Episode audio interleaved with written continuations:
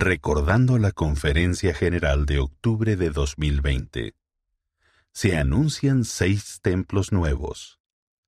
Según lo anunció el presidente Russell M. Nelson en la Conferencia de octubre de 2020, se han planificado templos en los siguientes lugares: Tarawa, Kiribati, Port Vila, Vanuatu, Lyndon, Utah, Estados Unidos; Gran Ciudad de Guatemala, Guatemala; Sao Paulo Este, Brasil; Santa Cruz, Bolivia.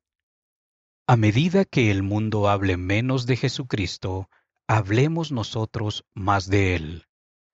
Elder Neil L. Anderson, del Quórum de los 12 Apóstoles. Hablamos de Cristo, página 90.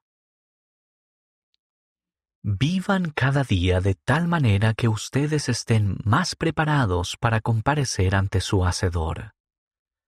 Presidente Russell M. Nelson, presidente de la Iglesia de Jesucristo de los Santos de los Últimos Días. Una nueva normalidad. Página 118. Favorecidos del Señor durante la adversidad. Los santos de los últimos días hemos sido altamente favorecidos del Señor durante los difíciles tiempos que hemos vivido en los últimos meses, dijo el elder Gary E. Stevenson, del Quórum de los 12 Apóstoles.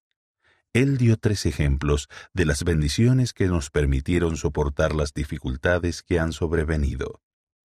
Primero, el aprendizaje del Evangelio centrado en el hogar. Segundo, ministrar de una manera más elevada y santa. Tercero, hallar un mayor gozo con el regreso de las ordenanzas del templo. Véase altamente favorecidos del Señor, páginas 103 a 105. Véase también Dieter F. Uchtdorf, Dios hará algo inimaginable, páginas 51 a 54. Todos los números de página son de la revista Liaona de noviembre de 2020.